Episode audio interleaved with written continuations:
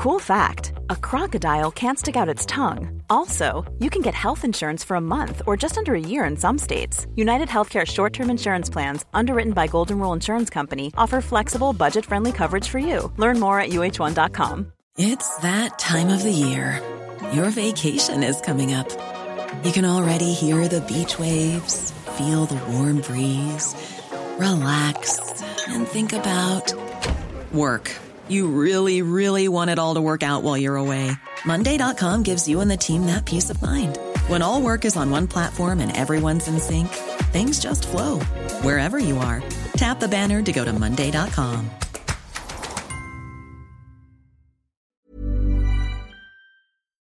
Hello, Money Clinic listeners. It's that time of year. You know you should be starting on your tax return before the Christmas rush takes over, but you can't quite muster the enthusiasm.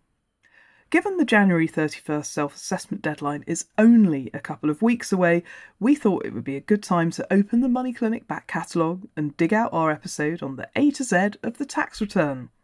In the cost of living crisis, there's good reason to get ahead. Working out how much tax you need to pay long before January's deadline means there's more room for manoeuvre if you can't afford to pay your bill in one big chunk. The latest figures from HMRC show the number of people asking to spread out their payments is increasing. You will need to pay some interest, but this could be a lifeline. Look up time to pay on the gov.uk website to learn more. And for now, sit back and listen to the rest of our top tax tips. Deep cleaning the kitchen, clearing out cupboards descaling the kettle, and even washing the bin. Talk about scraping the barrel. Well, when I was doing my tax return last month, these were some of the thrilling activities that I managed to distract myself with before getting down to it. Welcome to Money Clinic, the weekly show from the Financial Times. I'm Claer Barrett, the FT's consumer editor. In this episode, we're going to answer all of the questions about tax returns that you were too scared to ask. As 11 million people in the UK prepare to file their returns online, who needs to do one? What tips do our experts have to make the whole process easier, especially if you're a freelancer or have a side hustle? And how could you legitimately reduce your tax bills or negotiate extra time to pay? Plus, we'll demystify the jargon, pinpoint sources of help, and look into whether it pays to get an accountant. If, like me, you're struggling to motivate yourself to tackle this year's return, you're not alone. We asked tax experts for the top queries they get at this time of year, as well as throwing it out there to my social media followers. I'm at Claire B on Twitter and Instagram if you want to follow me. Some things the experts have to say may surprise you, like when some people choose to fill in their tax return. If you want a funny figure, 2,700 people did it on Christmas Day last year, got their tax return in. And the, the busiest time is between 2 and 3 in the afternoons. HM Revenue and Customs tax specialist Jaquetta Brown there. The longer you leave it, the worse the feeling gets, doesn't it? And when you actually do it, you think, oh, goodness sake, why didn't I just get that done first of all? And that was chartered accountant Deborah Edwards, who runs the money mentoring program Raised Up Finance. Later on in the episode, she'll reveal how to organise yourself throughout the year to make the January deadline less stressful. But let's stick with the here and now and start with the basics. So go on, put that descaled kettle on, settle down, and listen out for some hot tips on taking the stress out of tax filings. One of the arguably key considerations having the money to pay the bill. Our chartered accountant Deborah, who we heard from just a moment ago, says that one of the biggest things that trips people up about tax is the timings. One of the main problems is the delay in the tax system. So, for somebody who has a typical year where their financial year ends at the end of March and they don't have to pay any taxes until January, you could make quite a lot of profit up until the end of March, have cash in the bank, spend the money, and then by the time your taxes are due in January, you haven't got that cash left. The January 31st deadline is to pay tax generated in the financial year that runs April to April. Given you're filing your tax return nine months after the tax year ends, there's the stress of worrying whether you'll have the money to actually pay the final bill. General rule of thumb if you were to put aside 20 to 25% of your income into a separate account, you would probably find that you'd saved a little bit too much, but you've got enough to pay your tax bill quite easily. If you've never done a tax return before, or even if you have, getting into the right mindset can be difficult. I asked Deborah, how can we fight this urge to keep putting it off? So, first of all, don't do it at times when it's taking you away from your family, your friends, your hobbies, because you'll end up resenting it. Make time for it and treat it as a business function, so something that you do in your working time. Okay, so you've mustered the willpower, you're sitting at your computer, fingers poised over the keyboard, but hold on, there's something else you'll need before you can get cracking, and it's called a UTR. Deborah, this sounds like a medical problem. So, UTR is your unique tax reference number, and it's what everybody gets given when they register for being self employed. You do this on the gov.uk website. You'll need to generate a government gateway ID, and bear in mind it can take up to 10 days for this to arrive through the post. In the meantime, HMRC's Jaquetta says you can crack on with the paperwork. Make sure you've got all your passwords ready before you start. Make sure you've got your papers ready before you start. Have you got things like your bank statements, bank and building society interest you might have received, dividends you might have received from the shares you inherited from Uncle Albert or whoever, um, and those sorts of things so that you've got it all there and you can go through it. But let's rewind for a sec. Who needs to fill out an annual tax return anyway? Around 11 million people in the UK. They include anyone who makes more than £1,000 as a freelancer or a side hustle income alongside their main job, anyone who earns more than £100,000 a year, even if they're in full time employment, any parents earning more than £50,000 a year who claim child benefit. So, what about that £1,000 trading allowance, as it's known? I got quite a few messages on Instagram from people who've been generating some extra income alongside their main job and were wondering at what point do they need to start doing a tax return? If you are running a very small business, so you're making craft items and selling them, that type of thing, and your total turnover, now that's turnover, not profit, yeah. is under a thousand pounds, then you don't need to tell us at all. We're really not worried about it. Um, that's fine. You know, carry on doing it just make sure it doesn't go over a thousand pounds in a tax year, which of course is from April to March. But what counts towards this thousand pound limit? I asked Jaquetta if it would include extra income generated from selling your old stuff online. Now, there's a little bit of a distinction between when you're in a trade and when you're not. If you are simply selling old stuff that you already own, you know, old clothes, old household gadgets, whatever it is, then that definitely isn't a trade and you haven't got anything to worry about. If, however, you are buying stuff in order to sell or making stuff in order to sell, those sorts of things are very likely to be a business. You're doing it to make money. And in that case, you do need to let the tax office know. This is where the tax term sole trader comes into play. Deborah. So, a sole trader is somebody who operates their business under their own name, and legally, the business and yourself are one of the same. If you're renting out a room in your home, either to a lodger or using apps like Airbnb, Jaquetta points out you can keep even more of the money. You can get what's called rent a room relief, and you can have up to seven and a half thousand pounds a year income from that without having to declare it to us at all. That's good to know. But for all the freelancers or sole traders out there, how do you go about calculating your turnover and profit? Deborah explains. So, turnover is just a different word for sales, for revenue. So, how much money you bring into your business. And then profit is what you have left after all of your costs have been taken out of your sales and you only pay tax on the profits.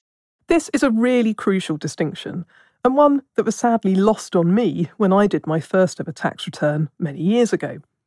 So, what costs or expenses can you legitimately deduct from your profits to get that tax bill down?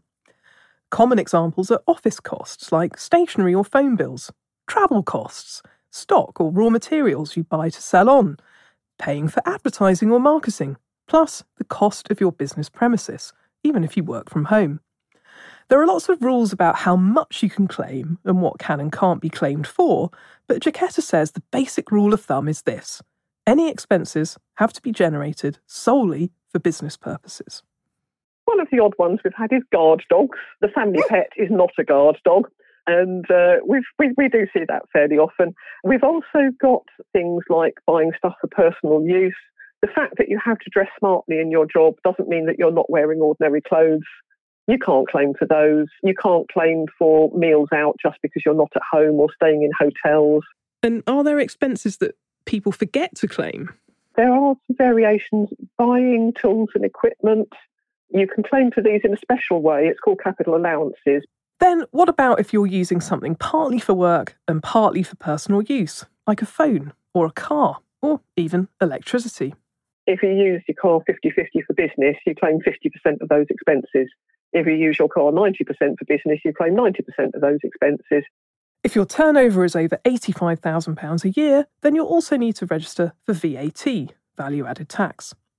But if you use an accountant to help you with your tax return, the good news is you can even put your accountancy fees on expenses.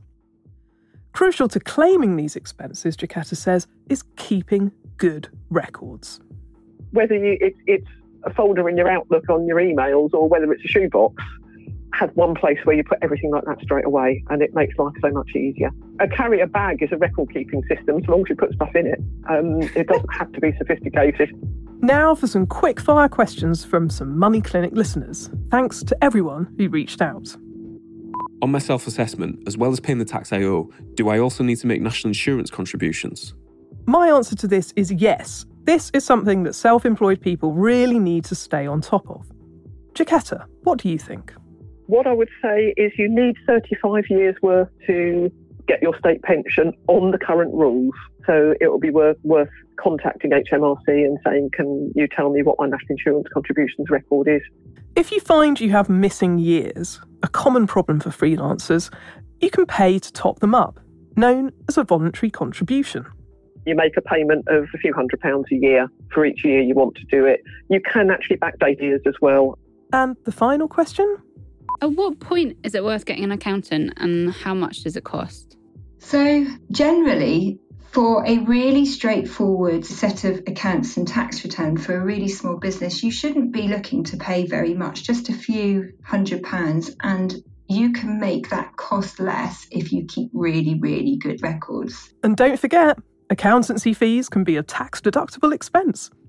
If you move from being a sole trader to a limited company, you will definitely need the services of an accountant depending on your level of turnover, it can be more tax efficient to be a limited company. You also can protect your personal assets if you have a limited company. So, if the business went bust and you owed a lot of money, your home is protected. If you're a listener with a side hustle, you'll need a few documents to complete your tax return that will help HMRC see what you've made from employment and what you've made on the side and need to pay tax on. Now, Anyone doing a tax return will need to lay their hands on quite a few forms, beginning with the letter P. Deborah, could you just walk us through some of the common P forms and what they're for? Yeah, so if you are employed, then at the end of the tax year, you'll be given a P60, and that will give you a really nice summary of how much salary you've earned and how much tax you've paid during that year.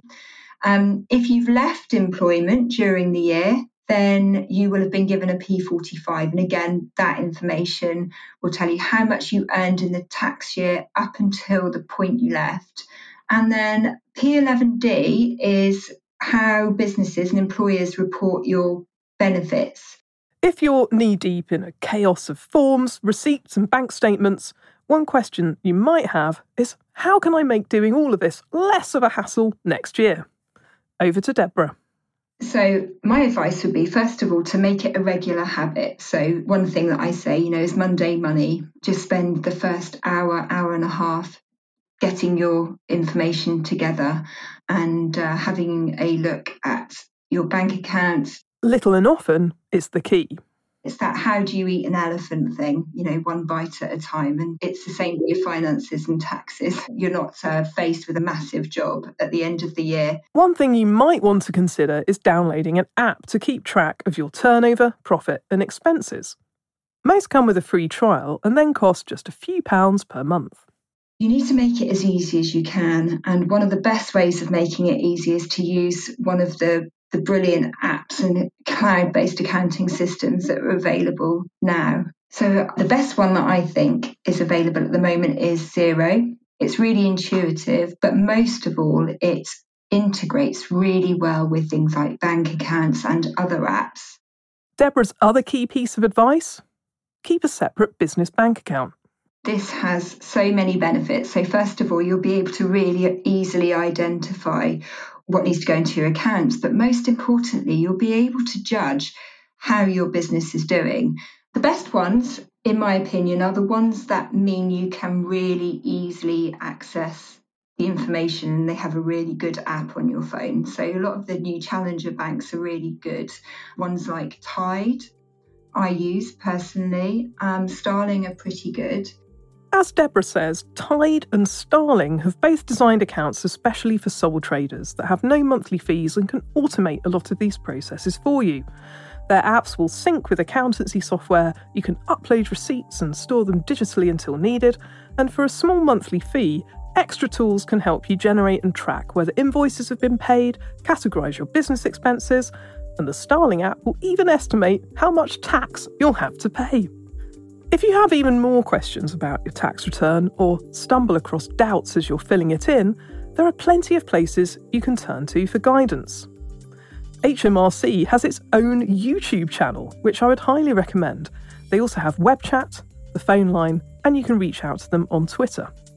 Jacquetta also stresses that if you can't afford to pay your tax bill, don't risk a late payment fine by burying your head in the sand anything to do with paying HMRC and problems, get in touch with us.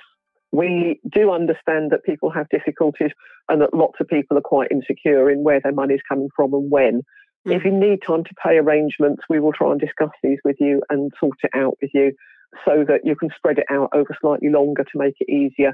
What we don't want people to do is to avoid us because they don't know what's going on and then get into trouble because we will chase you up and it will cost you more, which we don't actually want. We'd rather help you now.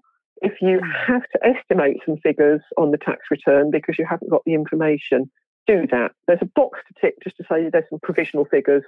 You've then got 12 months to go back and change them. And finally, before we wrap up, a problem all listeners of Money Clinic will surely aspire to have the need to complete a tax return when you start earning a six figure salary. That's right, even if you have a job and pay tax via your payslip, when you earn over £100,000, you also need to complete an annual return. I asked Deborah how so. One of the things that happens once you earn over £100,000 is you lose £1 of your tax free personal allowance for every £2 that you earn.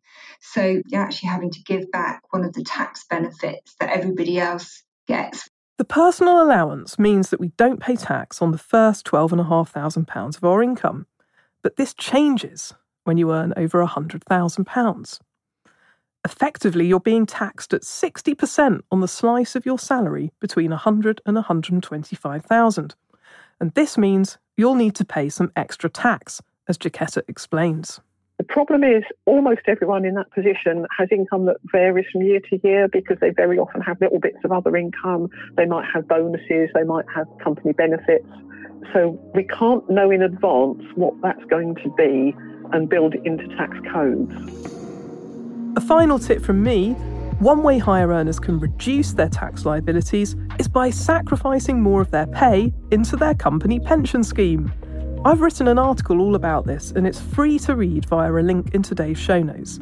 If you earn six figures, this could save you thousands of pounds in tax.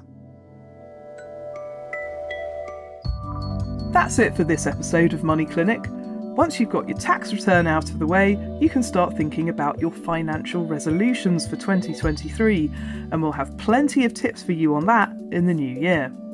In the meantime, we're still recruiting guests for our upcoming shows. If you've got a money issue that you'd like to talk to me about, then get in touch. Our email address is money at ft.com or DM me on Twitter or Instagram. I'm at Claire B. I may even post a few sneak previews of our upcoming episodes. Money Clinic was produced by Persis Love and Philippa Goodrich. Our executive producer is Manuela Saragosa, our sound engineer is Breen Turner, and the original music is by Metaphor Music. And finally, the Money Clinic podcast is a general discussion around financial topics and does not constitute an investment recommendation or individual financial advice. For that, you'll need to find an independent financial advisor. That's the small print over and done with. See you back here next week. Goodbye.